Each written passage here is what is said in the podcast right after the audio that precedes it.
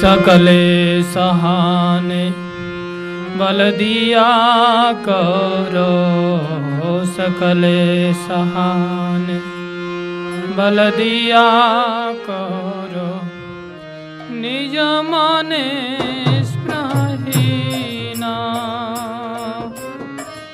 निज माने गुरुदेव कृपा बिंदु दिया।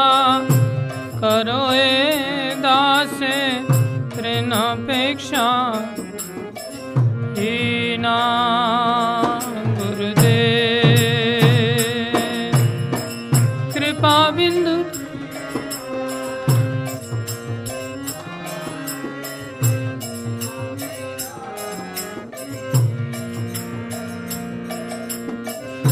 सकले समान करिते शकति सकले समान करिते शक।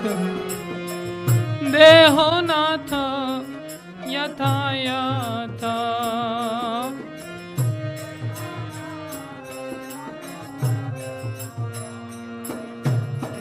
तबे तो गाइब हरि नाम सुखे तबे तो। हरि नाम अपराध हईबे हाथ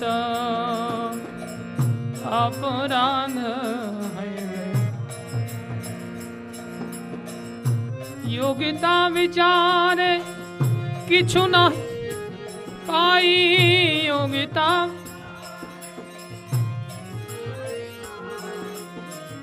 कब हेनु कृपा लभियाए जाना कब हेनु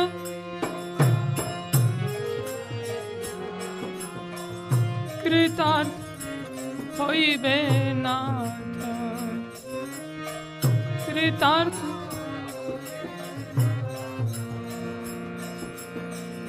शक्ति बुद्धिहीन আমি অতি দীন শক্তি বুদ্ধিহীন আমি অতি করো মোরে আত্মসাত করো মোরে गुरुदेव कृपा बिंदु दिया करो ए दास हीना गुरुदेव कृपा बिंदु दी करो दास तृणापेक्षा। योगिता विचार किछु नहीं पाई। योगिता विचारे योगिता विचार किछु नाही आई योगिता विचार। तुमार करुण सार तुमार करुणा सार तुमार करुण सार तुमार करुणा न होइले, कांदिया कांदिया करुणा कांदिया करुणा न होइले, कांदिया कांदिया करुणा न होइले, कांदिया करुणा न होइले। कांदिया कांदिया करुणा न होइले कांदिया, प्राण न राखिबो आर। प्राण न राखिबो आर। प्राण न राखिबो आर। प्राण न राखिबो गुरुदेव कृपा बिंदु दिया करो दास बिन छाती गुरुदेव कृपा बिंदु दी करो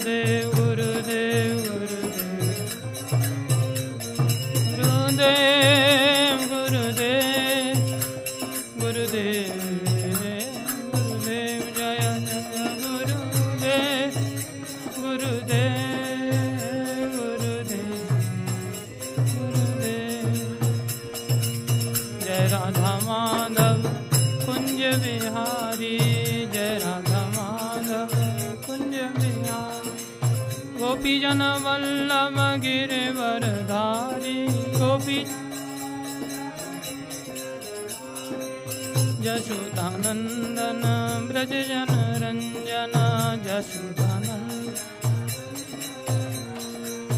यमुनाथि रावन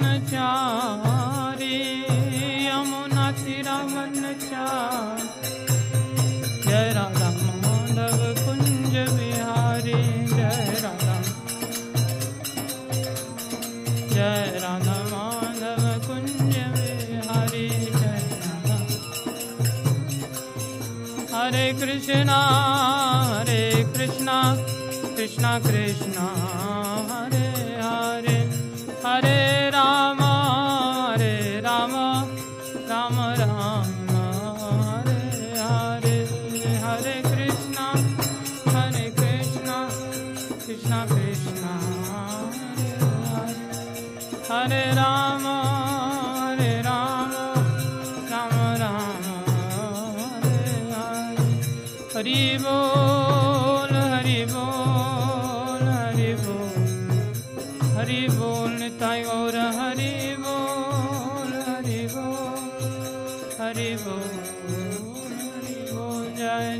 प्रभुपाद प्रभुपाद प्रभुपाद प्रभुपाद जय जय प्रभुपाद प्रभुपाद प्रभुपाद प्रभुपाद गुरुदेव गुरुदेव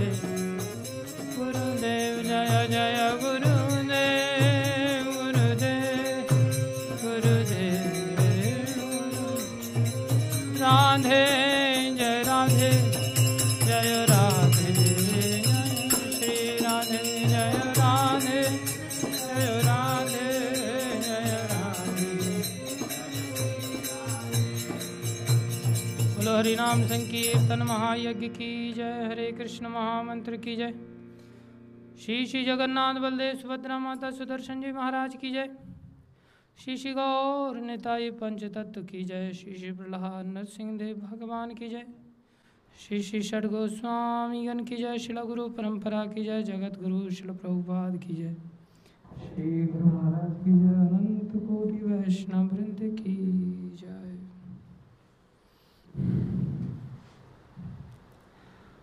ओम नमो भगवते वासुदेवाय। ओम नमो भगवते वासुदेवाय।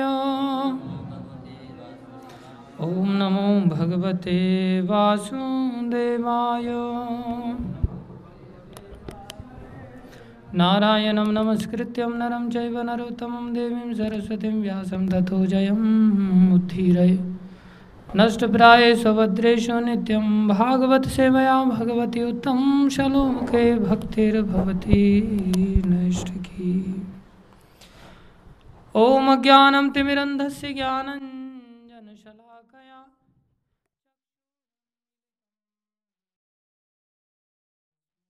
श्रीगुरुवे नमः।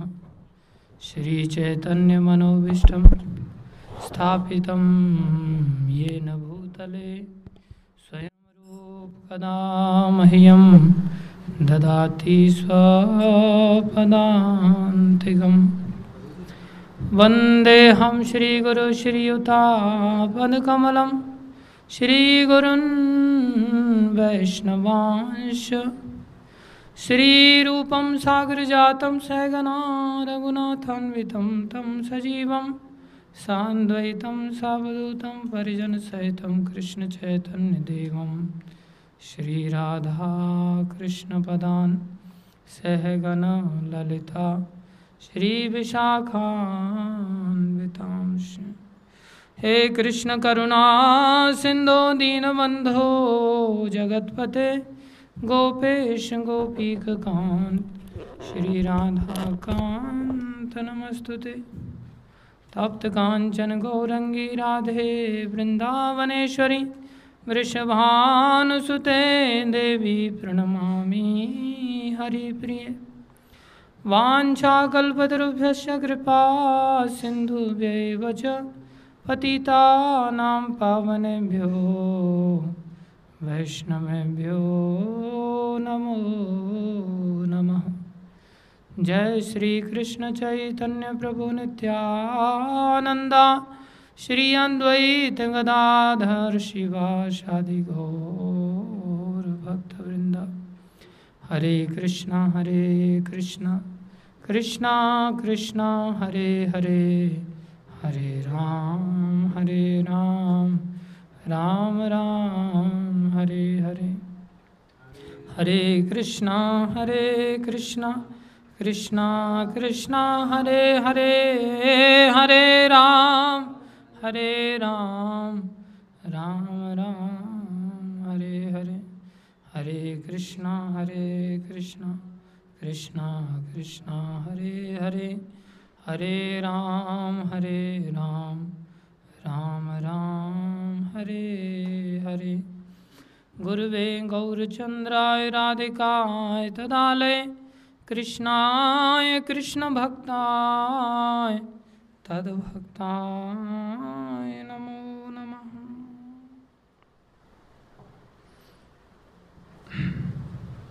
चैतन्य किधर चला गया।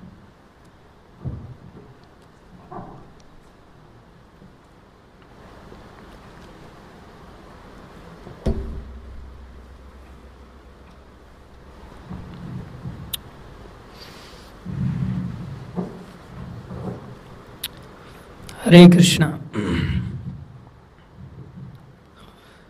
आप सभी भक्तों का हार्दिक स्वागत है।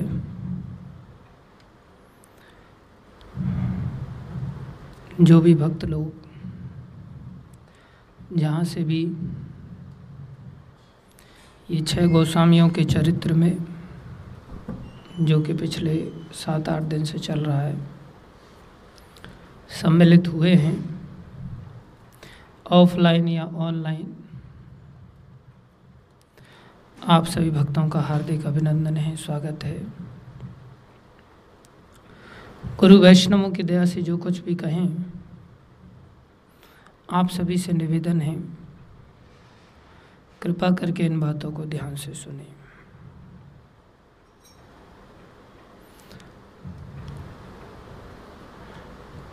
ऑफलाइन यदि कम लोग हैं तो इसकी ज़रूरत है क्या?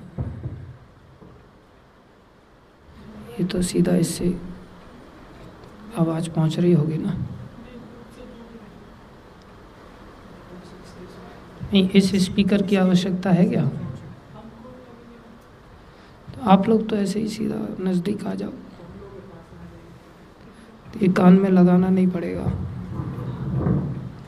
आप लोग भी थोड़े आगे आ सकते हैं, अगर आवाज़ ना पहुँचे तो। ये ठीक है। ठीक है। कंफर्टेबल नहीं है इतना। किसको? नहीं, कोई आवश्यकता नहीं है उसको गले में भी डालने की। उसकी आवाज़ मेरे को इतनी पसंद नहीं है। काफ़ी मोटी आवाज़ देता है वो। चीखना चिल्लाना पड़ता है उसमें। ये कंफर्टेबल है बिना इसके ही साउंड सिस्टम के सुनाई तो दे रहा है ना? बस ठीक है, और क्या? है सुनाई देना ही लक्ष्य होना चाहिए। कोई दिक्कत नहीं, नया ले आना फिर स्पीकर बढ़िया वाला। ठीक है, जब आ जाएगा तब आज कष्ट उठा लेते थोड़ा सा। हरे कृष्णा। तो देखो, जैसा कि हम आचार्यों के जीवन को सुन रहे हैं, कई दिन से श्रवण कर रहे हैं।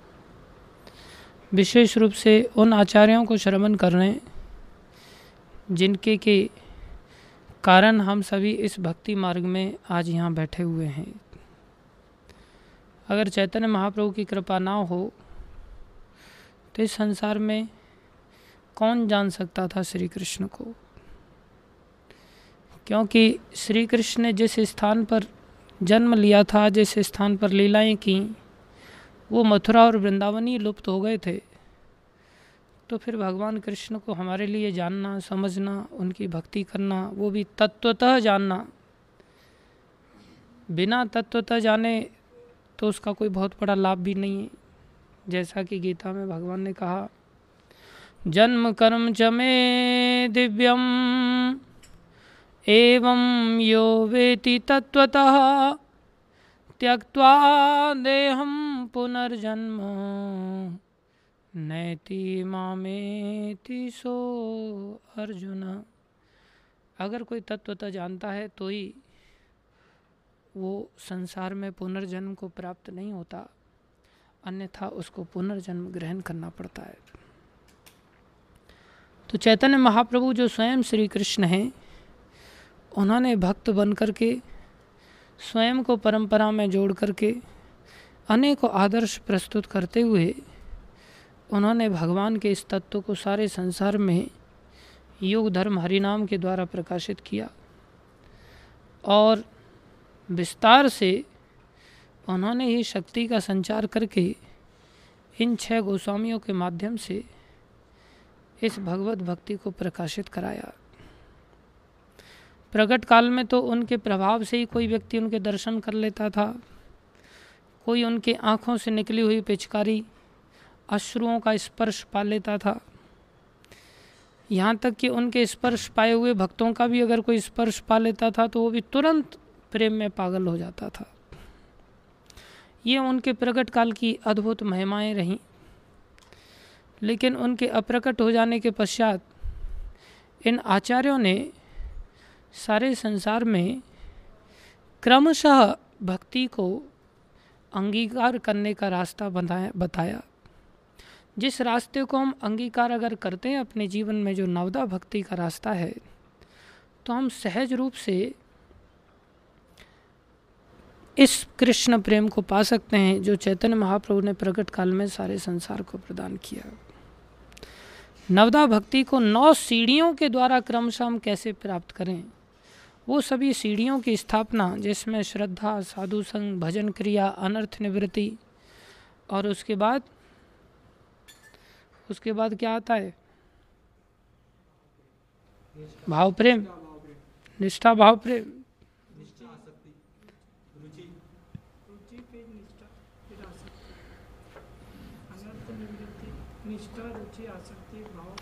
तो रुचि पहले या निष्ठा पहले?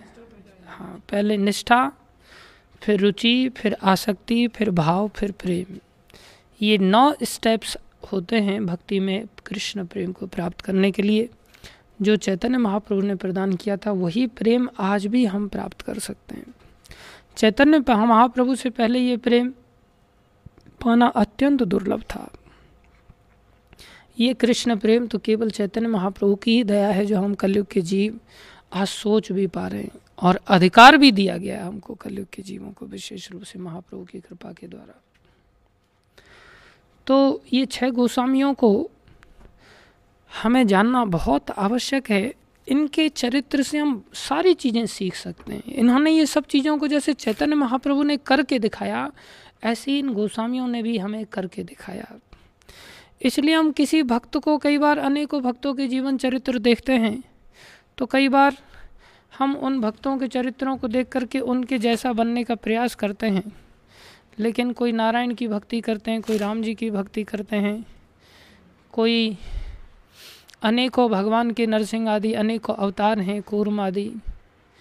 लेकिन राधा कृष्ण की भक्ति, जो कि सर्वोत्कृष्ट रूप में किस प्रकार से की जाए, वो केवल इन छह गोस्वामियों के चरित्र अथवा इस परंपरा के द्वारा ही प्राप्त की जा सकती है।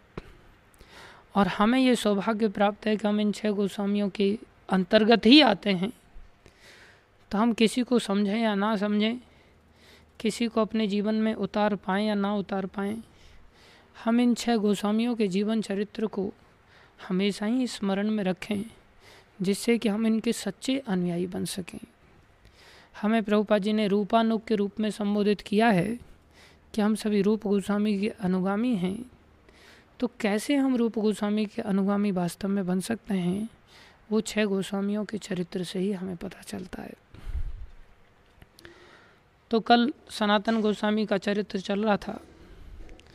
उसमें हमने देखा कि भक्ति का लाभ कैसे केवल दीनता के द्वारा प्राप्त किया जा सकता है।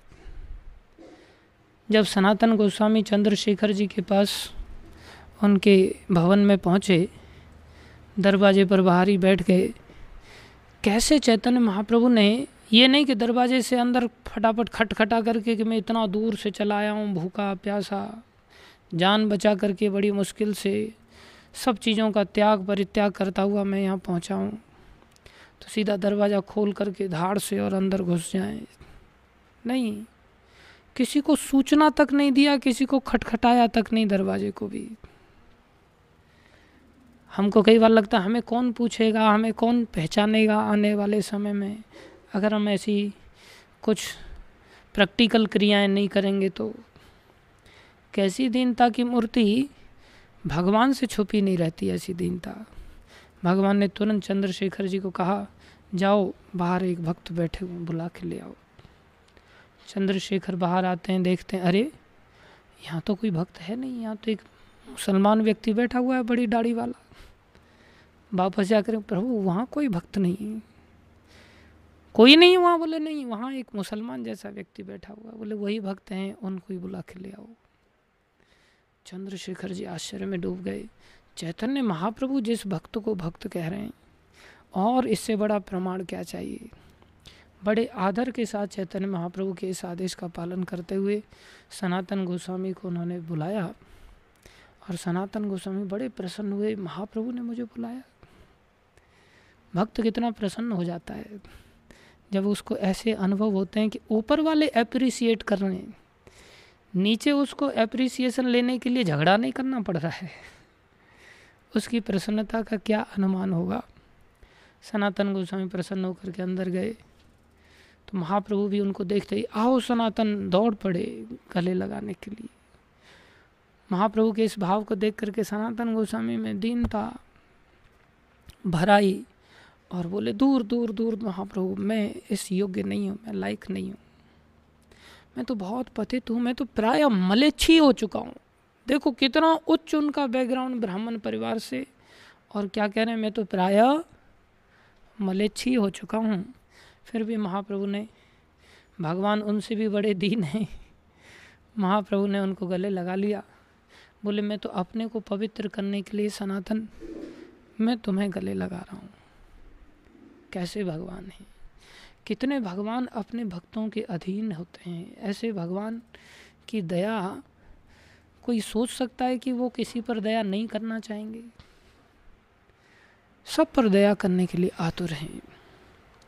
और जैसा हमने देखा, वाराणसी में महाप्रभु ने सनातन गोस्वामी को दो महीने तक शिक्षाएँ दिया।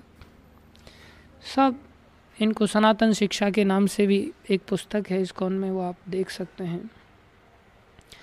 महाप्रभु ने गंगा के किनारे इनको दो महीने तक शिक्षा दे करके आदेश दिया कि आप वापस जाइए और जाकर के वृंदावन में रूप गोस्वामी के साथ मिल कर के वृंदावन धाम को प्रकट कराइए और शास्त्रों की रचना कीजिए।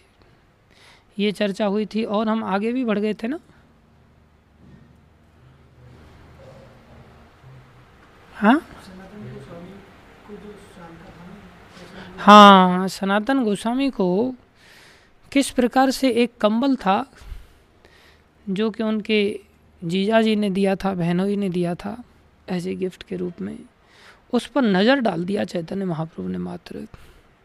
दो तीन बार देखा, इतने उत्तम कोटि के वैष्णव हैं कि महाप्रभु का भाव क्या चल रहा है उसको पहचान करके उन्होंने तुरंत उसको स्वीकार किया। और सोचा ये कंबल रखना ठीक नहीं है। नए वस्त्र तो पहनते ही नहीं थे। सोचा ये कंबल भी रखना उचित नहीं है। दूसरे दिन घाट पे चले गए। वहाँ पर एक धोबी का गोदड़ी सूख रहा था जो फटा पुराना था। उसको जाकर कहते अरे भैया, तुम्हारी ये फटी हुई गोदड़ी हमें दे सकते हो? हमारा ये नया कंबल हम आपको दे देंगे। तो हंसने लग गया। बोले, अरे आप तो बड़े साधु नज़र आते हैं, लेकिन आप साधु होकर के हम जैसे गरीबों का क्यों उपहास उड़ाते हैं? हँसी उड़ा रहे हैं आप हमारी फटी गुदड़ी की। भला ऐसा कोई करता है? बोले, नहीं नहीं, हम हँसी नहीं उड़ा रहे हैं भाई, हम सच कह रहे हैं। हमारा ये कंबल ले लो और हमें ये फटी फटी हुई तुम्हारा गुदड़ी दे दो। उन्होंने फटी हुई गुदड़ी ले लिया। वो आश्चर्य में डूब गया, ये कैसा साधु? हम लोग तो वैष्णवों के बहाने नए नई चीज़ें हम खुद उनके आड़ में लेना चाहते हैं। कि किसी भक्त को कोई चीज़ गिफ्ट करेंगे और साथ में अपने को भी फिर पहनने के लिए एक मौका मिल जाएगा। हमारी वृत्ति कैसी है और उनकी वृत्ति कैसी है? महाप्रभु के सामने जैसे ही फटी हुई गुदड़ी के साथ उपस्थित हुए, महाप्रभु ने तुरंत गले लगा लिया। सनातन, तुम बहुत बुद्धिमान हो। हमारी भी बुद्धि बहुत तेज चलती है, लेकिन हमारी बुद्धि उल्टी दिशा में चलती है। अहंकार की ओर चलती है, सुख सुविधाओं की ओर चलती है। उनकी बुद्धि दीनता की ओर चलती है, विनम्रता की ओर चलती है।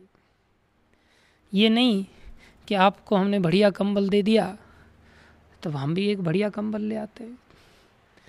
अब आपके पास है तो फिर आप कैसे बोल सकते हो उसको? लेकिन चैतन्य महाप्रभु स्वयं आदर्श की पराकाष्ठा के साथ चलते थे। महाप्रभु स्वयं चीज़ों को धारण नहीं करते थे। इसलिए महाप्रभु का इतना बड़ा प्रभाव भी पड़ता था। तो उत्तम शिष्य या उत्तम पुत्र वो होता है जो केवल मन की भावनाओं को समझ करके ही कार्य कर लेता है। सेकेंड कैटेगरी का भक्त वो होता है, नौवें स्कंद में इस बात को बताया गया, अठारहवें अध्याय में, शायद चवालीसवा श्लोक है, कि उत्तम शिष्य की ये लक्षण होते जो चिंतन को ही पहचान लेता है कि स्वामी क्या चिंतन कर रहे हैं। कुरियात। उत्तम चिंतित कुरियात। बोले, उत्तम व्यक्ति उसको कहते हैं जो चिंतन को ही समझ करके कार्य कर लेता है। सेकेंड क्लास वो होता है जिसको कि बोलना पड़ता है। बोल करके वो काम करता है। थर्ड क्लास वो होता है जिसको कि बिना श्रद्धा के करता है। कर तो लेता है, लेकिन बिना श्रद्धा के करता है। दुखी होते हुए, अरे यार, अब झाड़ू लगाना पड़ेगा। अरे अब डीटी वर्शिप करना पड़ेगा। आदेश मिल गया है, सेवा चेंज हो गई है। अब डीटी वर्शिप करनी पड़ेगी। और उससे निकृष्ट अर्थात मलमूत्र के समान होता है पिता की, वो होता है जो बोलने पर भी अश्रद्धा पूर्वक क्या या श्रद्धा पूर्वक क्या किसी भी प्रकार से करता ही नहीं। इधर से सुनता है, उधर से निकाल देता है। ये मलमूत्र के समान होता है। तो सनातन गोस्वामी उत्तम वैष्णव हैं, परम वैष्णव हैं। उन्होंने ऐसे ही थोड़ी इस संस्था को अपने अंतर्गत रखने के लिए इतना बड़ा उत्तरदायित्व तो निभाया है। महाप्रभु के कृपा पात्र हैं। चले आए वृंदावन। महाप्रभु का आदेश पाकर के जब आ रहे थे तो रूप गोस्वामी और सनातन गोस्वामी दोनों का आपस में मिलन नहीं हुआ। रूप गोस्वामी वापस चले गए। पूरी की ओर चैतन्य महाप्रभु के विरह में उस कीर्तन की याद में, उस सानिध्य की याद में जो उन्होंने पहले प्राप्त किया था। और सनातन गोस्वामी मार्ग से, रोड के मार्ग से जाने के, मुख्य मार्ग से जाने के कारण मुलाकात नहीं हो पाई।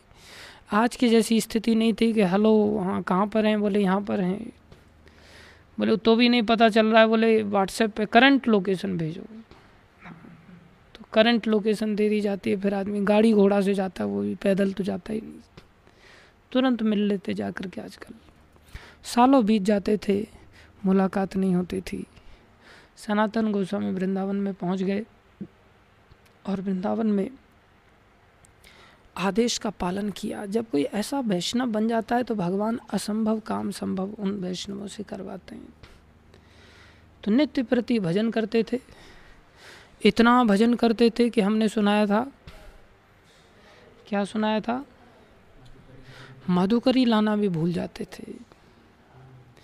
तीन दिन तक मधुकरी के लिए गए ही नहीं। और तीन दिन तक याद भी नहीं आई, न पानी की याद आई, न कुछ पीने की, न खाने की। तीन दिन तक निरंतर भजन करते रहे। भगवान साक्षात रूप से लोटा दूध का लेकर के उपस्थित हुए और उनको दूध पिलाया। देखो वैष्णवों के अंदर कैसी वृत्ति पाई जाती है। उस दिन से सनातन गोस्वामी ने संकल्प लिया अब हमें रोज मधुकरी करनी होगी। अब रोज मधुकरी करने से क्या लाभ होगा? क्यों रोज मधुकरी करना चाह रहे हैं अब हाँ? अगर नहीं करेंगे तो क्या होगा? ठाकुर जी आएँगे और दूध लेकर के आएँगे। हम अगर उनकी जगह पर रोज मधुकरी करने जाते हैं तो फिर हमारी रोज मधुकरी में और उनकी रोज मधुकरी में क्या अंतर होगा? हम रोज मधुकरी करेंगे तो किसके लिए? अपने लिए। शाम को भूख अभी लगी नहीं है, लगेगी भाई। तो उसके लिए व्यवस्थाएँ करनी पड़ेंगी। और वो मधुकरी करने के लिए जा रहे हैं किस लिए? नहीं जाएँगे तो कृष्ण दूध का लोटा लेके आएँगे। कृष्ण थाली लेकर के आएँगे। तो उनका मधुकरी मांगना किसके लिए है? कृष्ण के लिए। कृष्ण की सेवा के लिए हम बने हैं, ना कि कृष्ण से सेवा ग्रहण करने के लिए। कृष्ण सेवा करेंगे, अगर हम नहीं गए तो। इसलिए रोज नियम से मधुकरी मांगने के लिए जाते थे। विवश होकर के जाते थे। कैसे होते हैं वैष्णव? हम तो बहाना पीछे से बोलते हैं कि हम तो गए थे कृष्ण के लिए लाने। मार्केट में गए थे, किसके लिए लाने? कृष्ण के लिए बोले, किस लिए गए थे? बोले, फ्रूट लाने के लिए। था किस लिए गए थे फ्रूट? बोले, भगवान को भोग लगाने के लिए। बाद में आने के बाद पता चला, भगवान को भोग लगा ही नहीं। उससे सीधा सीधा पहले ही भोग लग गया। तो हमारी वृत्ति क्या है? कृष्ण के सर पे मटका फोड़ना और खुद अपनी इंद्रियों को तृप्त करना। हमारी वृत्ति ऐसी है। लेकिन वैष्णव, सच्चे वैष्णवों की वृत्ति ऐसी नहीं होती। वो नित्य प्रति सारे ब्रज में विचरण करते थे। कई सारे संकल्प उन्होंने ले रखे थे, जैसे रोज गिरिराज जी की परिक्रमा लगाना, कभी नंदगांव में रह के भजन करना, कभी वृंदावन में रह के भजन करना, कभी महावन में रह करके ब्रज भजन करना, क्योंकि सारे ब्रज को उन्होंने प्रकाशित करना था। तो जब ऐसे वैष्णव कोई होते हैं जिनके अंदर पर्याप्त पात्रता है तो भगवान उनसे छुपे नहीं रहते। ब्रज भूमि तो वो ब्रज भूमि है जिसमें कि भगवान श्री कृष्ण उस वृंदावन धाम को कभी त्यागते नहीं जब रूप गोस्वामी के अंदर इच्छा हुई कि मैं भगवान की द्वारका लीला और भगवान की वृंदावन लीला इन लीलाओं को लेकर के एक नाटक बनाना चाहता हूँ। तो इन नाटक को अलग अलग करने का आदेश प्राप्त हुआ। किसने दिया था वो आदेश? चैतन्य महाप्रभु ने? किसने दिया था? हम्म? कि नाटकों को अलग अलग बनाओगे तो तुम्हारा और अच्छा प्रकाशित होंगे। कौन सखी हो सखी माई थी। हरिदास ठाकुर।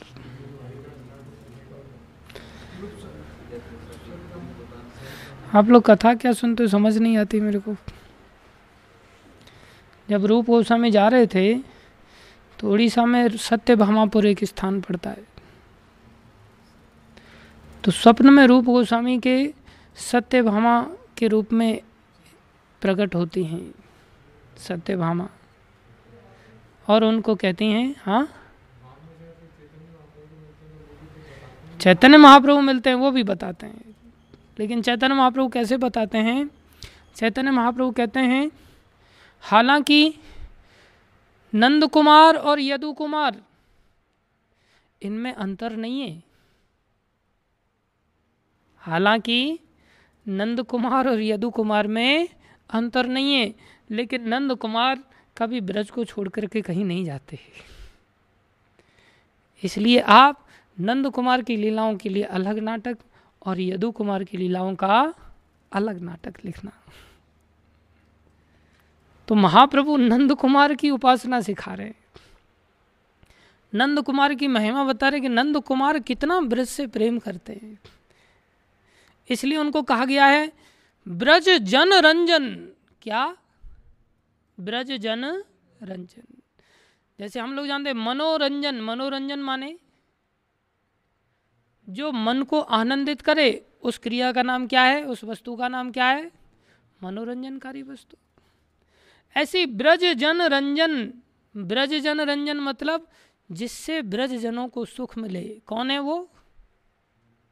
एक कलाकार कृष्ण है। जैसे नाटक कलाकार लोगों के लिए मनोरंजन करते हैं। ऐसे ही ब्रजवासियों के लिए एक बहुत बड़े कलाकार हैं। वो कौन है? भगवान श्री कृष्ण नटखट श्री कृष्ण समस्त ब्रजवासियों को आनंदित करना यही उनका लक्षण है। जब उद्धव जी इस ब्रज भाव को देखने के लिए आए भगवान के आदेश पर तो उद्धव जी ऐसे पात्र थे कि उनको कभी भगवान किसी घर में घुसते हुए दिखाई दे रहे हैं। अपने टोल के साथ ग्वाल बालों के साथ तो किसी घर से निकलते हुए दिखाई दे रहे हैं। तो कभी गोचारण करते हुए गायों को लेकर के जाते हुए दिखाई दे रहे हैं तो कभी कहीं बंसी बजाते हुए दिखाई दे रहे हैं। कभी किसी जगह पे गोपियाँ उनको छाछ का थोड़ा सा लालच दे करके नचा रही हैं तो वह नाचते हुए दिखाई दे रहे हैं। और दौड़ करके जाते हैं, वो सारा सीन गायब हो जाता है। कौन देख रहे हैं? उद्धव जी। तो ब्रजजन तो ब्रज तो वो स्थल है जहाँ सदैव कृष्ण विराजमान रहते हैं और अपने भक्तों को दर्शन देते हैं। लेकिन किन भक्तों को? किन भक्तों को? अरे जो भक्त हैं उनको। किनको? जो भक्त हैं उनको। भक्त तो भक्त होते हैं, किन भक्त और कुन भक्त क्या होता है? भक्त तो समर्पित ही होते उनके पहले समर्पित लगाने की ज़रूरत नहीं होती। लेकिन कुछ लोग समर्पित नहीं होते, लेकिन धोती, कुर्ता, सर मुड़ा करके ऐसे रहते हैं कि हम समर्पित हैं। अच्छी खासी चोटी रहती है, उस चोटी को कटवा देते हैं, वो समाज के चलते, अपने कुछ सुखों के चलते। हाँ। अरे चोटी उड़ जाए या चोटी को कोई दिक्कत हो जाए तो अलग बात है, आपके बाल उड़ गए। अच्छी खासी चोटी थी, आपने चोटी को कटवा दिया। बोले सीनियर डिपोटी जितने भी हैं ना, उनकी छोटी छोटी चोटी है बस। बोले क्यों छोटी छोटी है उनके भाई? उनके बाल उड़ गए थे या वो ज़्यादा सीनियर हो गए तो उस जगह पे? बाल ही नहीं बचे तो कैसे वो बेचारे चोटी को संभाल लें लेकिन हम पहले ही सीनियर बनना चाहते हैं। जैसे छोटा बालक होता है ना कई बार बहुत सारे लोगों को देखता है कि बहुत सारे लोगों को देखता है कि इन, इन, अरे इनकी तो मूछ है और ये मूछ को ताव देते रहते हैं और इनका बड़ा रुतबा है तो हम क्या करते हैं? हम भी बोले रेजर घुमा लेते जल्दी जल्दी मूछे आ जाएँगी। तो कुछ फास्ट कुछ ऐसे इंजेक्शन्स लेते हैं। ऑक्सीटोसिन का जिससे जल्दी ग्रोथ हो जाए उनकी। तो कुछ ऐसे भी लोग होते हैं जो समर्पित नहीं होते, वैसे तो भक्त तो भाई डिफ़ॉल्ट समर्पित होते हैं, लेकिन वो एक्सपोजर देते कि नहीं नहीं, मैं समर्पित हूँ पूरी तरह से। और इतना समर्पित हूँ कि मैं सीनियर भी बन गया, और फिर मैंने अपनी अच्छी खासी चोटी को काट कूट करके एकदम से छोटा बना लिया, और जिसको कोई अब टाइम ही नहीं मिलता भजन करने से कि गांठ लगानी पड़े, संभालना पड़े। ये बहुत तुच्छ वृत्ति है। मैंने महाराज को देखा एक दिन वृंदावन में। उन्होंने एक भक्त को पकड़ा। तो बहुत बड़ी बड़ी बातें कर रहे थे तो उन्होंने प्रणाम करते हुए उन्होंने देख तेरी चोटी कहाँ चली गई? और बोले, महाराज, ये तो एक्सटर्नल है। धूर्त एक्सटर्नल है। अरे, ये छोटी सी एक्सटर्नल क्रिया तो तेरे से हो नहीं रही तू इंटरनल की बातें करता है बड़ी बड़ी बहुत होशियार समझता अपने आप को। देखते हैं तेरे को तू कहाँ तक जाता है। लगा तू दौड़ तेरे अनुसार, जितनी लगानी है तेरे को। कैसे कैसे समझाने का प्रयास करते हैं। लेकिन हम लोग कभी एक एक इतनी सूक्ष्म क्रियाएँ होती हैं जिनको कि हम जीवन में विचार ही नहीं करते। सनातन गोस्वामी की मधुकरी मांगने की कितनी सूक्ष्म क्रिया है। तो उद्धव आदि जितने भी वैष्णव हुए हैं, जितने भी भक्त हुए हैं वास्तव में सच्चे भक्तों को ही भगवान ऐसी कृपा करते हैं, ऐसा दर्शन देते हैं। भगवान उनसे छुपे नहीं रहते, भगवान उल्टा बुला के लाते हैं, दौड़ करके स्वयं आते हैं, गले लगाते हैं। भक्त भक्त होने चाहिए, झूठे भक्त नहीं, जैसे मैं आपके सामने बैठा हूँ। बढ़िया तिलक छापे हैं और चोटी भी है मेरी, बड़ी है लेकिन उतनी बड़ी नहीं है। सीनियर डिबोटी नहीं बन पाए अभी तक। तो ये सब, पाखंड है तो फिर भगवान कैसे मिलेंगे? लेकिन भक्तों को भगवान छुपे नहीं रह सकते। चाह करके भी भगवान छुप नहीं पाते। क्यों नहीं छुप पाते? क्योंकि भगवान कृपा के स्वरूप हैं और वो सब पर कृपा करते हैं। उनकी कृपा से कोई जीव वंचित नहीं रह सकता। विचार करो जिस पूतना को उन्होंने अपनी माता का स्थान दिया, जो उनको जहर देने के लिए आ रही है, क्या वो किसी और व्यक्ति को बारे में ऐसा सोचेंगे कि मैं इसके ऊपर कृपा नहीं करूँगा? वो कितनी कृपा के स्वरूप हैं? क्यों ऐसा सोचेंगे वो? फिर संसार में हम सब लोग उनकी कृपा का अनुभव क्यों नहीं कर पाते? हमें क्यों नहीं भगवान ने ऐसा माता का दर्जा दिया? उनको क्यों माता का दर्जा दे दिया भगवान ने? वो जहर पिलाने के लिए गई थी, लेकिन सच्ची भावना से कृष्ण को ही जहर पिलाने के लिए गई थी।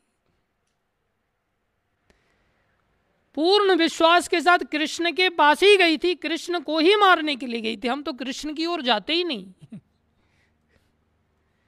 हम तो कृष्ण के माध्यम से अपनी कामनाओं की पूर्ति करने के लिए चाहते हैं। वो भी झूठी रीति से कृष्ण को ओर जाते कृष्ण को साधन बनाते पात्रता यदि हमारे अंदर हो तो भगवान उसी रीति से भगवान की कृपा हमारे अंदर दिखाई देगी। लेकिन मैक्सिमम 99.99 परसेंट लोगों को आप देखेंगे संसार में, यहाँ तक कि भक्ति मार्ग में आने वाले लोगों को भी देखेंगे, हर व्यक्ति यही रोना रहता, रोता रहता है, मेरे ऊपर कृपा नहीं मेरे ऊपर आपकी कृपा नहीं, मेरे ऊपर गुरु जी की कृपा नहीं, मेरे ऊपर प्रभुपाद कृपा नहीं, मेरे ऊपर गोस्वामियों की कृपा नहीं, मेरे ऊपर भगवान की कृपा नहीं। एक बार हमने महाराज को, महाराज आपकी कृपा नहीं। महाराज बोले, घोल के पिलाऊं क्या कृपा तेरे को? कोई बूटी होती है क्या? कोई उसको घोल करके पिलाया जाए कृपा को? कृपा तो उनकी निरंतर बरसती रहती है। हमें जो मनुष्य शरीर प्राप्त हुआ, ये क्या है? उनकी अनंत कृपा है। संसार में इन वैष्णवों को उन्होंने आदेश दिया कि आप संसार में जीवों के लिए इसे सिद्धांतिक रूप से प्रस्तुत करो, आचरण में ला करके एग्जाम्पलरी सेट बन करके सेट करके दिखाओ। ये क्या है? कृपा है उनकी। लेकिन जैसे सूर्य की रोशनी, ऐसा कोई भेदभाव करती है कि इस जगह पे वो जाएगी, इस जगह पे नहीं जाएगी? लेकिन वही सूर्य की रोशनी जब सूर्यकांत मणि के ऊपर पड़ती है तो जो सूर्य से कांता को प्रकाशित करती वो सूर्यकांत मणि कहलाती है और वो अद्भुत प्रकाश प्रकट करती है। और वही सूर्य की किरण भूमि पर पड़ती है, मिट्टी में पड़ती है तो उतना प्रकाशित नहीं कर पाती। वही चंद्रमा की किरणें सब पर प्रकाशित होती समान रूप से। मलमूत्र के ऊपर चंद्रमा की रोशनी जाती है। लेकिन चंद्रकांत मणि उसी चंद्र किरण को ग्रहण करके इतनी शीतलता प्रदान करती है, जो कि मलमूत्र आदि संसार की कोई भी वस्तु उन्हीं किरणों को प्राप्त करके वो शीतलता प्रदान नहीं कर सकती। तो समस्या किसमें है? समस्या किसमें है? पात्रता में। समस्या किसमें है? पात्रता में। उनकी कृपा तो निरंतर बरसती रहती है। हम ही अपने अंदर पात्रता लाने की चेष्टा नहीं करते। और पात्रता क्या है? पात्रता विनम्रता केवल। पात्रता क्या है? विनम्रता, दीनता, यही मात्र पात्रता है। कैसे आती है विनम्रता? प्रश्न उठता है, ये पात्रता आती कैसे है? विद्या से आती है। किससे आती है? विद्या से। विद्या विनय संपन्न ये विनम्रता कैसे आती है? विद्या से आती है। विद्या कैसे आती है? वो भी विनम्रता से आती है। तो फिर जो विनम्रता से आ रही है विद्या तो ये विनम्रता कौन सी है? और जो विद्या ग्रहण करने के बाद जो विनम्रता वो विनम्रता कौन सी है? ट्राई टू अंडरस्टैंड जिस विनम्रता को लेकर के हम विद्या ग्रहण करने जा रहे हैं तत्विधि प्रणिपाते अर्थात प्रणिपात होना पड़ेगा। विनम्रता के साथ आप गुरुजनों की शरण में जाओगे, तब ये पात्रता आएगी। लेकिन जो गुरुजनों ने आपको विद्या दे करके जो विनम्र बनाया, वो विनम्रता कैसी है फिर? जब विनम्रता तो पहले ही आपके पास। बिना उसके तो आपको शिक्षा मिल ही नहीं सकती। तो बोले, जो वो वो विनम्रता, जो विद्या प्राप्त करने के बाद आई, वो नेचुरल विनम्रता है। वो स्वाभाविक विनम्रता आ जाती है, हम स्वभाव हमारा वैसा बन जाता है। जिस विनम्रता के लिए हमें संघर्ष नहीं करना पड़ता। और जिस विनम्रता के साथ हम गुरुजनों की शरण में जाते हैं, उसमें बुद्धि पूर्वक विनम्रता हमें लानी पड़ती है, उसमें बुद्धि लगानी पड़ती है, उसमें दिमाग लगाना पड़ता है, उसमें मन को बार बार समझाना पड़ता है, तेरा मंगल नहीं है, अगर तुम गुरु जी की शरण में नहीं जाओगे, इनके आदेश का पालन नहीं करोगे गुरु साधु शास्त्र को नहीं मानोगे तो सामने देखो ये नरक भरा पड़ा है, आपको नरक में जाना पड़ेगा। जो बुद्धि महर्षि नारद ने मृगरारी को दिया, अगर तुम इस धनुष को नहीं तोड़ोगे, अपने इन गोरख धंधों को नहीं बंद करोगे, ये देखो तुम्हें नरक की घोर प्राप्ति होगी। भयभीत हो गए भय युक्त विनम्रता है ज्ञान युक्त विनम्रता है, बुद्धि युक्त विनम्रता है, जिसमें बुद्धि लगानी पड़ रही है आपको, वो विनम्रता है। ये स्वाभाविक ही विनम्रता नहीं है। लेकिन जब स्वाभाविक की विनम्रता आ जाती है, तब फिर भगवान ऐसे दीन पात्र से, ऐसे विनम्र भक्त से कभी भी अपने आप को दूर नहीं रखते। भगवान चलते चलते उनको मिलते हैं, चलते चलते। पुकारना भी नहीं पड़ता। कैसी विचित्र बात है। तो सनातन गोस्वामी जब विचरण करते हुए भजन कर रहे हैं तो महावन में एक दिन देखा उन्होंने ब्रह्मांड घाट की ओर जब करते हुए जा रहे हैं तो वहाँ देखा कुछ बच्चे लोग खेल रहे हैं। ब्रजवासी बालक, उन बालकों में ही देखा एक बड़ा श्याम सुंदर, अर्थात श्याम वर्ण का बहुत सुंदर बालक जिसके मोती जैसे दांत बीच बीच में वो खेलते खेलते खिल खिला करके हंस रहा है। जिसके सुंदर हाँ बालों का जो है, लुटियाँ उनके मुखारबिंद पर आके, आगे छल्ला बना करके बार बार झल रही हैं। तो उस दृश्य को देख करके सनातन गोस्वामी ठगे से रह गए और सनातन गोस्वामी एकदम से नज़र टक टका करके उधर ही देखते रहे। कितना सुंदर बालक है। बोले तो ऐसा मिलता जुलता है जो मेरे को पावन सरोवर पर जो लोटा लेकर के, दूध लेकर के आया था लाल पगड़ी के साथ, काफ़ी कुछ ऐसा ही मिलता जुलता है। और ये सत्य है, भगवान ऐसे ही ब्रज में खेलते भी हैं। दुर्वासा ऋषि ने रमन रेती पर ऐसे ही तो खेलते हुए देखा था। और उस समय तो भगवान और छोटे होकर के खेल रहे थे, रमन रेती में नंगे होकर के खेल रहे थे। और हंस रहे थे। इतनी सुंदरता भगवान की देखी, दुर्वासा ऋषि ने मन में तो आया कि कहीं ये ब्रजेंद्र नंदन श्री कृष्ण तो नहीं है, कन्हैया ही तो नहीं है। फिर मन में आया, अरे लेकिन कन्हैया ऐसे रेत में थोड़ी खेलेगा, वो भी नंगा हो करके तब ठाकुर जी ने देखा कि मेरी हँसी को ये साधारण हँसी समझ रहे हैं। तुरंत ठाकुर जी ने जैसे ही सांस लिया सांस के साथ ही दुर्वासा ऋषि भगवान के अंदर प्रवेश कर गए। और लंबी स्टोरी है। फिर वहाँ से कहाँ कहाँ उन्हें कितने युग पर्यंत युग उनको भटकना पड़ा भगवान के अंदर ही। बहुत लंबी कथा है, रमन रेती की कथा है। कोई भगवान को साधारण समझता है, भगवान की सामर्थ्य को साधारण समझता है। कृष्ण करते हैं, लेकिन मेरे को तो माध्यम बनना पड़ेगा ना। मैं ही तो करने वाला हूँ। कृष्ण को सर्वशक्तिमान नहीं मानते ना। तो फिर ऐसी ऐसी घटनाओं का सामना करना पड़ता है। लेकिन यहाँ सनातन गोस्वामी पहले से कृपा पात्र हैं। तुरंत लंबी लंबी टांगें भर करके उस बालक की ओर जाने का प्रयास करने लगे। ये तो पक्का वही लगता है। और भगवान ने देखा, ये मेरी ओर चले आ रहे हैं। सारे ग्वाल वालों को इशारा करके वो सब अपने अपने घरों में जाने लगे। और इधर भगवान भी जा रहे हैं। भगवान भागते भागते उन्होंने देखा, शायद ये गोकुल में जिस घर में जाएँगे, किस घर में जाएँगे, देखते हैं तो वहाँ देखा तो वहाँ एक मंदिर में ठाकुर जी प्रवेश कर गए। मंदिर में प्रवेश कर गए तो विरह सताने लगा इनको, अरे, ये तो पक्का वही कृष्ण है। लेकिन अब भगवान को कोई ज़बरदस्ती कैसे पकड़ सकता है? यही तो भगवान की भगवत्ता है कि उनको कोई किसी भी प्रकार से नहीं पकड़ना चाह, पकड़ सकता जब तक भगवान स्वयं न चाहते हों। अब तो वो पागलों की तरह रोने लगे। रोते रोते रोते रोते अचानक से उनको तंद्रा आ गई।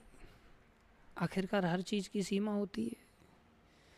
हम लोग कोई भी काम करें, किसी भी काम को करते करते आदमी थक जाता है। सनातन गोस्वामी को थोड़ी सी तंद्रा आ गई रोते रोते। थक करके और तंद्रा में क्या देखते हैं?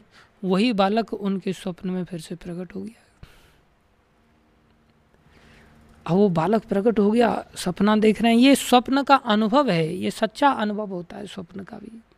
आध्यात्मिक स्वप्न जितने भी आते हैं, वो झूठे नहीं होते, वो सत्य होते हैं। तो बोले, सपने में भगवान आए तो भगवान कहते हैं, अरे सनातन, आप क्यों रोते हो? सनातन गोस्वामी कहते हैं, अभी ये भी बताना पड़ेगा कि क्यों रो रहे हैं? आपको चाहते हैं, आप सामर्थ्यशाली हैं, आप इच्छावान हैं। जैसे सूरदास जी ने कहा कि आप रामदयाल पांडे नहीं हैं। आप हो तो गोपाल जो मेरे को खड्डे में गिरने से बचाने के लिए हाथ पकड़ लिया मेरा। आप निश्चित गोपाल हो इतनी देर में भगवान ने हाथ झटका और अपना छुड़ा के भाग गए। तब उस समय सूरदास जी कहते हैं, अंधे थे और भगवान के सामने तो दुनिया निबल है।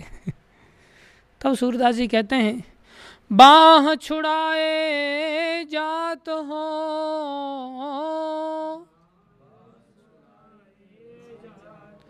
निबल जान के मोह।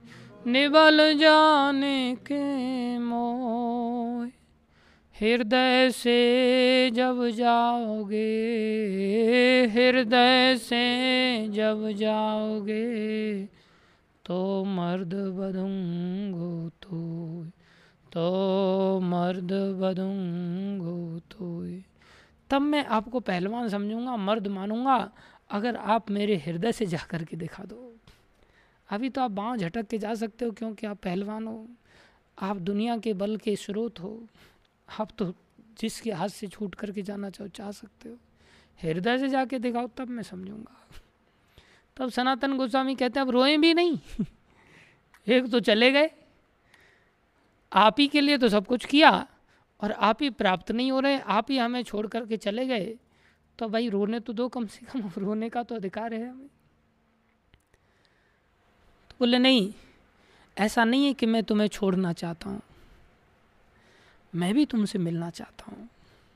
भगवान कह रहे हैं, मैं भी तुमसे मिलना चाहता हूँ, लेकिन अब तुम्हें मेरी प्राप्ति मथुरा में होगी और तुम मथुरा चले जाओ।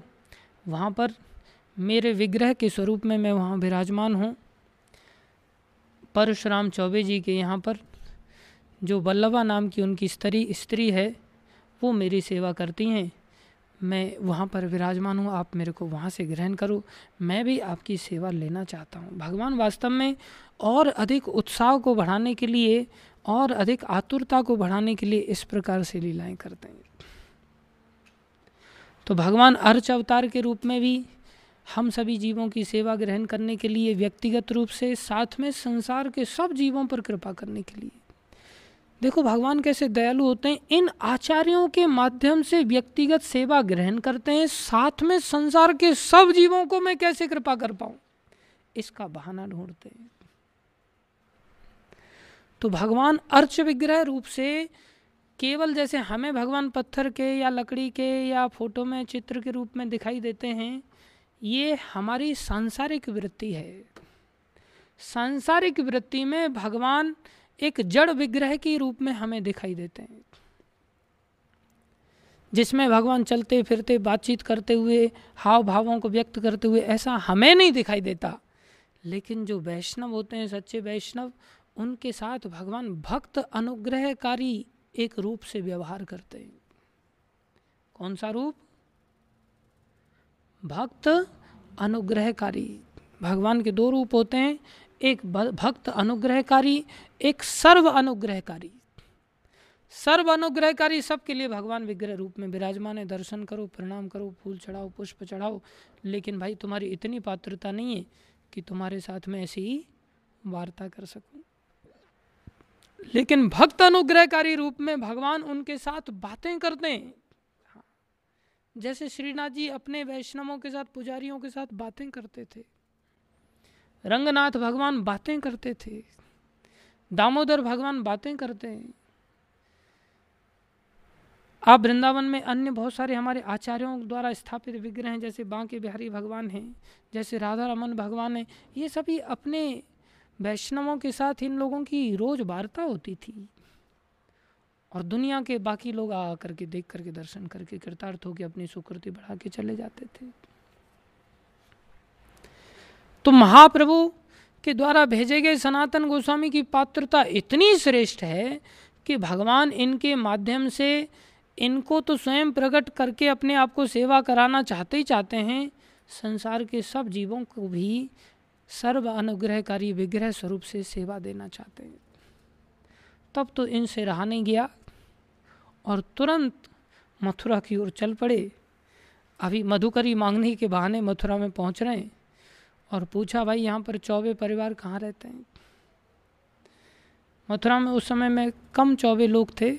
अभी काफ़ी लोग हैं। अभी तो पूरा चौबे पाड़ा नाम से एक जगह विख्यात है। तो पूछा, परशुराम चौबे जी कहाँ रहते हैं? तो किसी व्यक्ति ने बताया, उनके परिवार में कोई था तो नहीं, एकमात्र स्त्री बची थी। बाकी सबका तो उद्धार हो गया था। वो एक स्त्री जो वृद्ध हो गई थी, वो भगवान की नित्य प्रति सेवा करती थी। तो सनातन गोस्वामी वहाँ पहुँच गए और जा कर के प्रार्थना करते हैं। अब बात कैसे करें, क्या बहाना बनाएँ तो मैं भिक्षा लेने के लिए आया। तो माता ने उनको भिक्षा दे दिया। अब भिक्षा ले लिया, काफ़ी देर तक उनके ठाकुर जी को देखा। ठाकुर जी को देखा तो वही स्वरूप भगवान साक्षात रूप से प्रकट करके दिखा रहे हैं, जो उन्होंने कहाँ देखा था? महावन में देखा था गंग, यमुना किनारे। और भगवान मुस्कुरा रहे हैं और ये रुदन कर रहे हैं देख करके भगवान को। लेकिन अब कोई माता सेवा कर रही है, किसी के सेवित विग्रह आप सीधा सीधा कैसे बोल दो कि मैं इनको ले जाना चाह रहा हूँ? तो भिक्षा के बहाने रोज जाते हैं। रोज जा कर के दरवाजे पर खड़े हो जाते हैं। काफ़ी देर तक तो दरवाजे से दर्शन करते रहते और रोते रहते हैं। वो चौबिन देखती हैं, ये महात्मा, ये साधु रोज आता है और रोज घंटों घंटों दरवाजे पे खड़े होकर के जब मेरे को देखते देख लेता है, तब कहता माता, थोड़ा भिक्षा दे दो। उससे पहले दरवाजे पर ही खड़ा रहता है और रोता ही रहता है, रोता ही रहता है। तो एक दिन माता पूछती हैं कि, भैया, तुम रोते क्यों हो? तो सनातन गोस्वामी कहते हैं, आपके भगवान इतने सुंदर हैं। और मैंने अपने जीवन को इनके प्रति समर्पित करने का सोचा है। इसलिए मैं इनके विरह में रोता हूँ। तो माता रोज पूछती है, लेकिन रो मत। तुम्हें इनकी शरण नहीं लेनी चाहिए। तेरे को पता है, ये है ही ऐसा।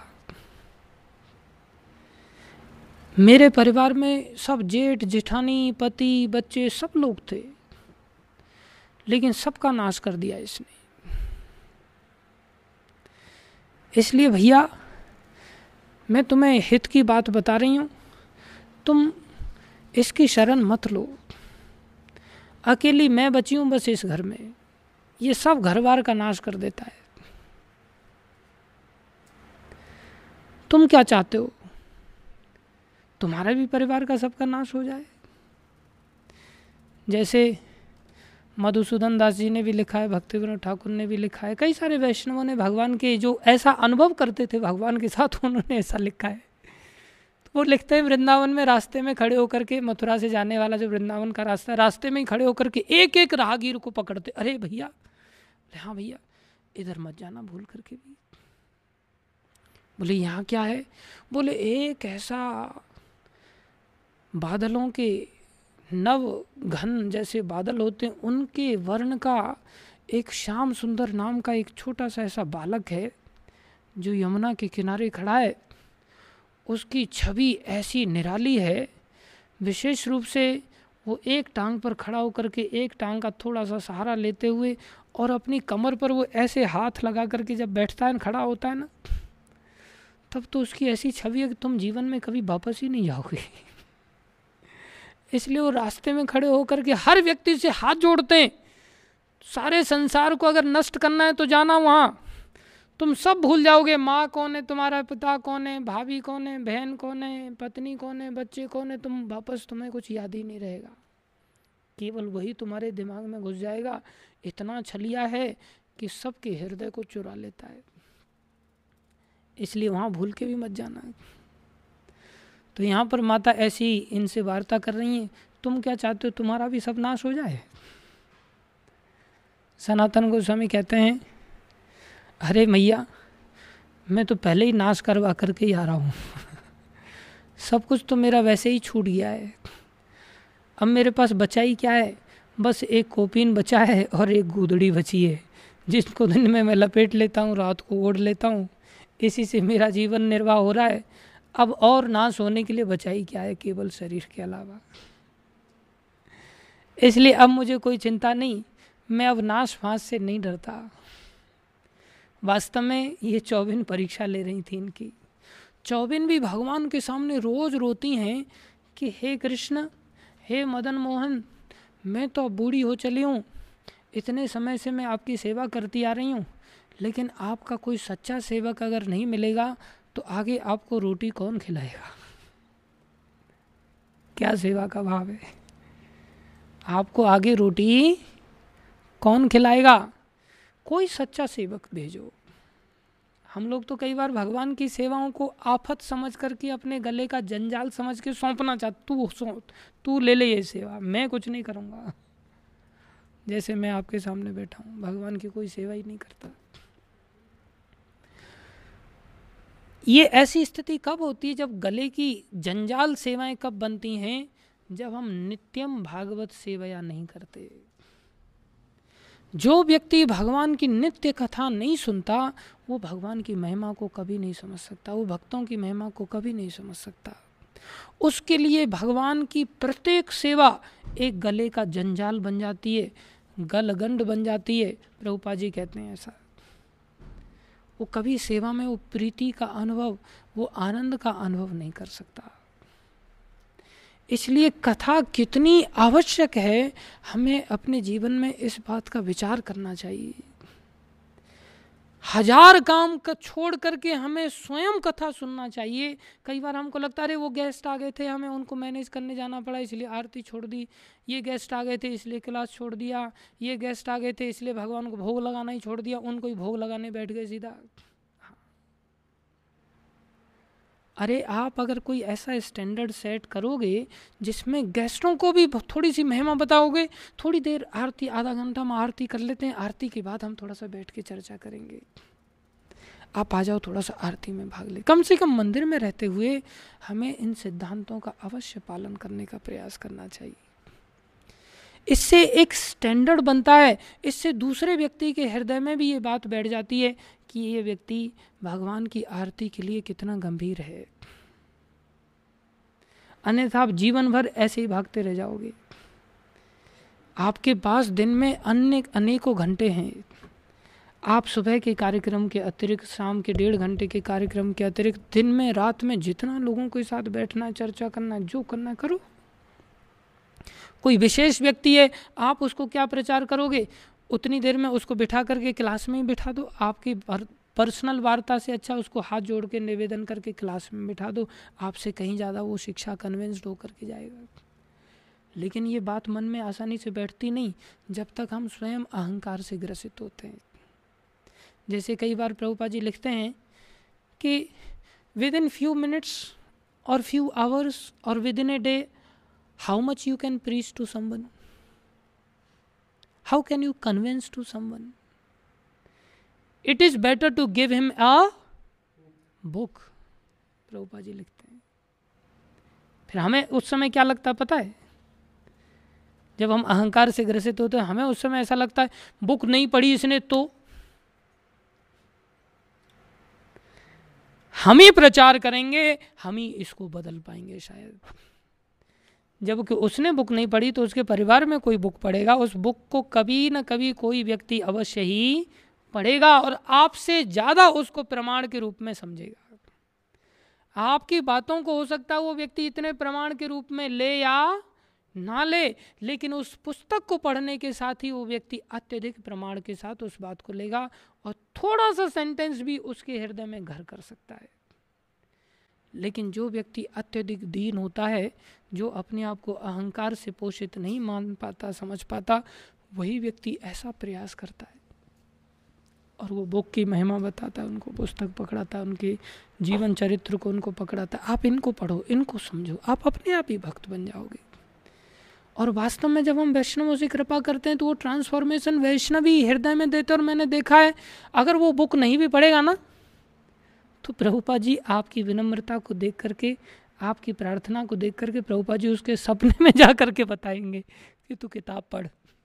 उसके सपने में जा करके सिद्धांत बताएँगे। तू इन भक्तों से मिल जा करके, तू वहाँ चला जा और वहाँ जा करके तू इस प्रकार से अपने जीवन को सार्थक कर।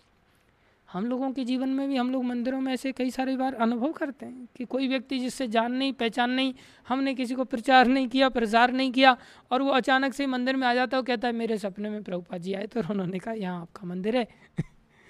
और आप वहाँ चले जाओ।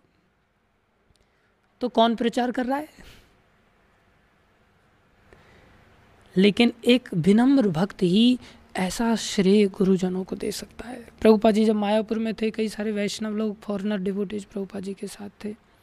तो प्रभुपा जी को सब भक्त लोग कहने प्रभुपाद आपने इतना अद्भुत कार्य किया, इतना महान कार्य किया, सारे संसार में आपने प्रचार प्रसार किया। प्रभुपा जी आँखों में आँसू भर कर के विनम्रता से कहते हैं, अरे everything is done by lord Chaitanya only ये सब कुछ किसने किया? वास्तव में चैतन्य महाप्रभु ने किया। चैतन्य महाप्रभु उस समय प्रकट नहीं थे। लेकिन वास्तव में उनकी विनम्रता, उनका श्रेय, उनकी प्रार्थनाएँ, सब कुछ महाप्रभु रूप गोस्वामी, पूर्ववर्ती आचार्य, उनके गुरुदेव शिल भक्ति सिद्धांत सरस्वती महाराज, उनको ही उन्होंने सब कुछ दिया तो असंभव काम संभव हो गया। सिमिलरली, जैसे चैतन्य महाप्रभु ने प्रचार प्रसार किया प्रभुपा जी के माध्यम से, ऐसे ही प्रभुपा जी हमें निमित्त मात्र बनाते हैं। करने की सामर्थ्य उनमें ही है। इसलिए जितना हम श्रेय वैष्णवों को देंगे, जितना हम श्रेय गुरुजनों को देंगे, जितना हम असहाय होकर के उनके अनुगत्य में जीवन जीने की चेष्टा करेंगे, उतने ही हम एक दिन भक्ति में परिपक्व पात्र बनते हुए सफल भक्त बन पाएँगे। और जितना हम अपने आप में अहंकार युक्त होकर के अपनी चेष्टाओं को करने का प्रयास करेंगे, उतना ही हमारा एक दिन भंडा फूट जाएगा। क्योंकि थोड़े ही दिन की ये शक्ति सामर्थ्य रहती है। थोड़े ही दिन का आपकी जवानी का जोश, थोड़े ही दिन की आपकी स्मरण शक्ति, थोड़े ही दिन में बुढ़ापा आ जाता है, आपको श्लोक वगैरह सब चीज़ें डंप हो जाती है, आपका शरीर भी प्रचार प्रसार में भाग दौड़ नहीं कर सकता, आपकी सारी क्षमताएँ धीरे धीरे नष्ट हो जाती है। लेकिन जब हम वैष्णवों के अनुगत्य में इन क्षमताओं को अंगीकार करते हैं तो ये क्षमताएँ शाश्वत रूप से हमारे हृदय में आ जाती हैं और हमसे असंभव कार्य संभव करा लेती हैं। इसलिए कभी भी हमें सदैव ही वैष्णवों को श्रेय देना सीखना चाहिए। अपने जीवन की क्रियाओं को भगवान में लगाना सीखना चाहिए। अन्यों को भी भगवान में लगाने की चेष्टा करना चाहिए। ये तभी संभव होता है जब हम नित्य भगवान की लीला कथाओं का श्रवण करते तो सनातन गोस्वामी ऐसे सच्चे सेवक थे जिनकी की परीक्षा कौन ले रही हैं? चौबिन ले रही हैं? वो ऐसे नहीं, आफत समझ करके पकड़ा दे रही हूँ, वल्लभा माता। कि आप परीक्षा ले रही हैं वो कि ये क्या समझता है, ये अपना नाश करवाना चाहता है कि नहीं? तो बोले, मैं तो नाश के लिए ही, पहले से ही तत्पर था, मैं तो अपना सब कुछ गंवा बैठा हूँ। अब तो मैं इन्हीं के पीछे पागल हूँ और ये भी ना मिले तो फिर क्या लाभ जीवन का? तब माता कहती हैं, मैं भी तुम्हारी तरह कोई सच्चा सेवक ढूंढ रही थी और वास्तव में अंदर से वो बड़ी प्रसन्न हुई कि मैं जिसके लिए इससे प्रार्थना करती थी कि कोई सच्चा सेवक भेजो, आखिरकार इन्होंने सच्चा सेवक भेज ही दिया। हमारे राधाकांत भगवान जो गिरिराजी में विराजमान हैं, पूर्व महंत जो हैं, वो भी भगवान से प्रार्थना करते थे कि कुछ भक्तों को भेजो प्रभु। और वहाँ पर फिर राम मूर्ति प्रभु जैसे भक्त लोग और अभी तो और भी भक्त लोग सुंदर सुंदर वहाँ पर श्रृंगार की भगवान की सेवा करते हैं। जैसे वहाँ एक पतित पावन गौर प्रभु भी पधारे हुए हैं, वो भी सुंदर भगवान का श्रृंगार सेवा करते हैं। तो भगवान अपने भक्तों को ये इन के इन प्रकार इन कैसे भी अपनी सेवा में कहाँ कहाँ से, कैसे कैसे खींच लेते उनकी महिमा वही जाने। तो कोई प्रार्थना करता है ना तो भगवान साक्षात रूप से सुनते हैं। और सनातन गोस्वामी को भगवान ने पात्र चुना और माता ने उनको भगवान के विग्रह सौंपे कि आप इनको लेकर के जाइए। और भगवान के इन विग्रहों को लेकर के सनातन गोस्वामी चले आए और आकर के इन्होंने वहाँ पर एक प्रस्कंदन तीर्थ है, जिसको सूर्य टीला भी कहते हैं। यमुना किनारे वृंदावन में सेवा कुंज के अंतर्गत है ये। तो वहाँ पर आदित्य टीला भी कहते हैं, सूर्य टीला भी कहते हैं, सूर्य का नाम ही आदित्य है। तो वहाँ पर भगवान जब कालिया नाग का मर्दन करते हैं तो ठंड में काफ़ी अनुभव करते हुए उस टीले पर धूप देख करके वहाँ चढ़ जाते हैं। तो वहाँ अनेकों सूर्य प्रकट होकर के भगवान को, अपने प्रकाश से भगवान की ठंड को दूर करते हैं। और फिर भगवान को वहाँ पसीना आता है, इसलिए उस स्थान स्थान का नाम प्रस्कंदन तीर्थ भी पड़ता है, जो आगे चल कर के मदन मोहन भगवान का वहीं पर मंदिर का निर्माण किया। तो मदन मोहन भगवान को भगवान ये सनातन गोस्वामी प्रभुपाद ने वहाँ कुटिया में स्थापित किया, जिनकी झोंपड़ी जैसी सिंपल सी कुटिया थी, अभी भी वहाँ पर विराजमान है, आप देख सकते हैं कभी वृंदावन आए। तो वहाँ पर भगवान की ये किस प्रकार से सेवा करते थे, और आगे इनके क्या अनुभूतियाँ रहती हैं इनको हम कल के दिन देखेंगे सनातन गोस्वामी की कथा में आगे बढ़ते हुए। तो आज हमें विशेष रूप से ध्यान रखना चाहिए कि हमारे अंदर कैसे भी करके हमें पात्रता लाने की चेष्टा करनी चाहिए। ये पात्रता केवल विनम्रता ही है जिसको हमें शुरुआत में कथाओं के माध्यम से सीख करके बुद्धिपूर्वक अपने जीवन का कल्याण किसमें है इसको समझते हुए हम आश्रय लें। और आश्रय लेंगे तो अवश्य हमें कृपा पात्र बनते हुए देख करके हमारे ऊपर सभी वैष्णवों की कृपा अपने आप हो जाएगी और वो कृपा चमकती हुई भी दिखाई देगी। जैसे कोई अग्नि की चिंगारी यदि पात्र रूपी घास में, सूखी घास में अगर गिर जाती है तो वहाँ आग जलाने के लिए घास को कहना नहीं पड़ता कि आप मेरे अंदर अग्नि के रूप में प्रकाशित हो जाइए। अपने आप अग्नि के रूप में वो छोटी सी चिंगारी प्रकाशित हो जाती है। क्योंकि उस अग्नि रूपी चिंगारी को ऐसा पात्र मिल गया। वही चिंगारी यदि किसी भूमि पर पड़ती है तो भूमि पर अग्नि तो नहीं प्रकट हो पाती, लेकिन धीरे धीरे धीरे धीरे करके वो चिंगारी नष्ट हो जाती वही चिंगारी यदि भूमि में न पड़ करके वो जल में पड़ जाती है तो वो देर से भी नष्ट नहीं होती तुरंत ही नष्ट हो जाती है। ऐसे ही भगवान की कृपा हम सबके ऊपर पड़ती है, लेकिन हम सब लोग उस जल की भांति हैं, जिनके अंदर काम, क्रोध, लोभ, मोह, मद, मत्सर ईर्षा दम्भ, कपट, इनका सब गंदगी भरी पड़ी है, जिसके कारण हम कृपा को ही खा जाते हैं। हम कृपा को प्रकाशित नहीं कर पाते अपने जीवन में और दोष भगवान के ऊपर मढ़ देते हैं, दोष वैष्णवों के ऊपर मढ़ देते हैं, भगवान की कृपा ही नहीं हमारे ऊपर, वो बुलाते ही नहीं हमें। आप बुलाते नहीं, आपकी कृपा ही नहीं हमारे ऊपर गुरु जी की कृपा ही नहीं, प्रभुपाद की कृपा आपके ऊपर है, हमारे ऊपर नहीं है, ऐसा नहीं होता। हम अपने आप को दीनता ला करके पात्र बनाएँ, जैसा सनातन गोस्वामी महान आचार्य हैं, और उन्होंने ऐसा पात्र बना करके संसार के सब जीवों को भी मदन मोहन भगवान की कृपा का पात्र बनाया, उनके दर्शन आदि की सुविधा दे करके। तो हम भी अपना मंगल इस प्रकार से चाहें तो कर सकते हैं, नहीं चाहें तो भैया फिर कोई उपाय किसी के लिए है ही नहीं। जीव स्वतंत्र है, जैसा कोई चाहे वैसा जी सकता है।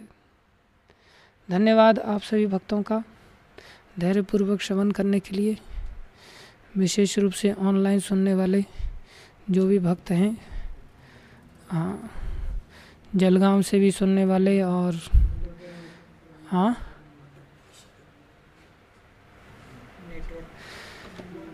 जो भी भक्त हैं, विशेष रूप से हमारे राजा राम प्रभु डॉक्टर साहब, जो चौपड़ा में बैठे हुए हैं, इनके दर्शन हो रहे हैं। बाकी प्रकाश जी, नूतन सनब जी और अनुराधा धनपति प्रभु, वृंदा मोदी जी, मधुसखा प्रभु सुमित चौधरी जी भी आज कनेक्ट हुए हैं। नेहा माता, सुश्री माता और शरद शर्मा जी, तन्मय प्रसाद, कृष्णा, कात्यायनी देवी, जगदीश हरि प्रभु जी भी हमारे मंदिर में ही ऑनलाइन सुन रहे हैं। ऑफलाइन भी सुन रहे हैं। ठीक है?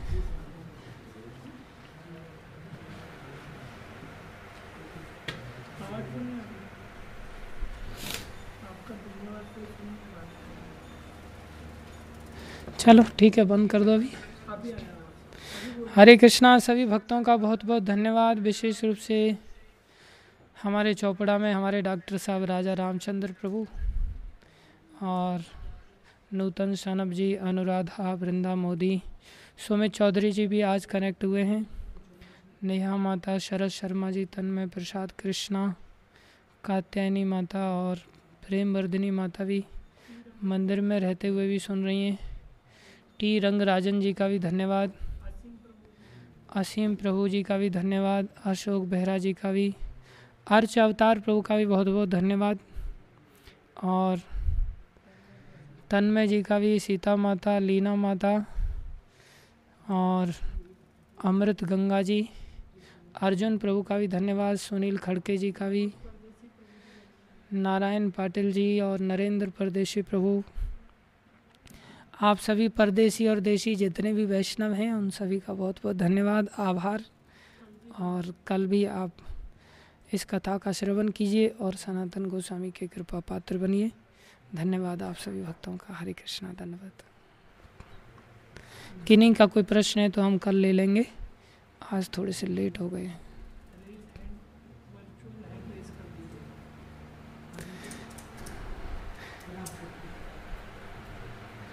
हरे कृष्णा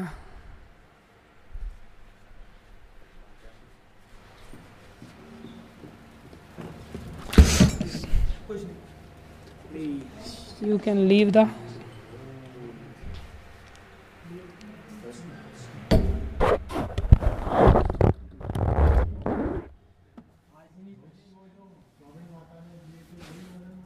वही बदन मोहन जी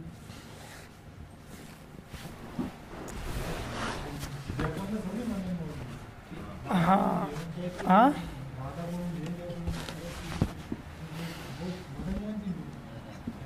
कहाँ पर? जयपुर में गोविंद जी हैं। मदन मोहन जी करौली में चले गए हैं। वृंदावन से जयपुर गए थे और जयपुर से फिर करौली में चले गए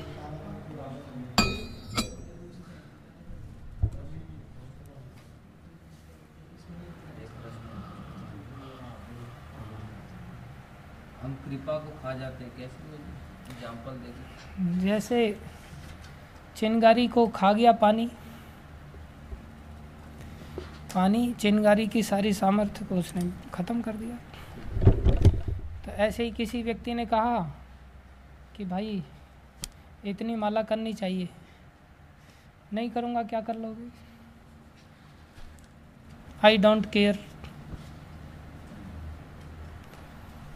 तो हमने क्या किया? उन्होंने कृपा किया हम बचा गए उस कृपा को। किसी ने कहा कि भाई इतना आप अध्ययन किया करो, थोड़ा सा गीता को पढ़ा करो, थोड़ा सा शास्त्र का अध्ययन करो। नहीं करूँगा, क्या करोगे? या फिर सामने बोल दिए हाँ करूँगा, और पीछे कभी किताब खोली नहीं। और फिर हम सोचे, वाह, क्या उल्लू बना दिया मैंने।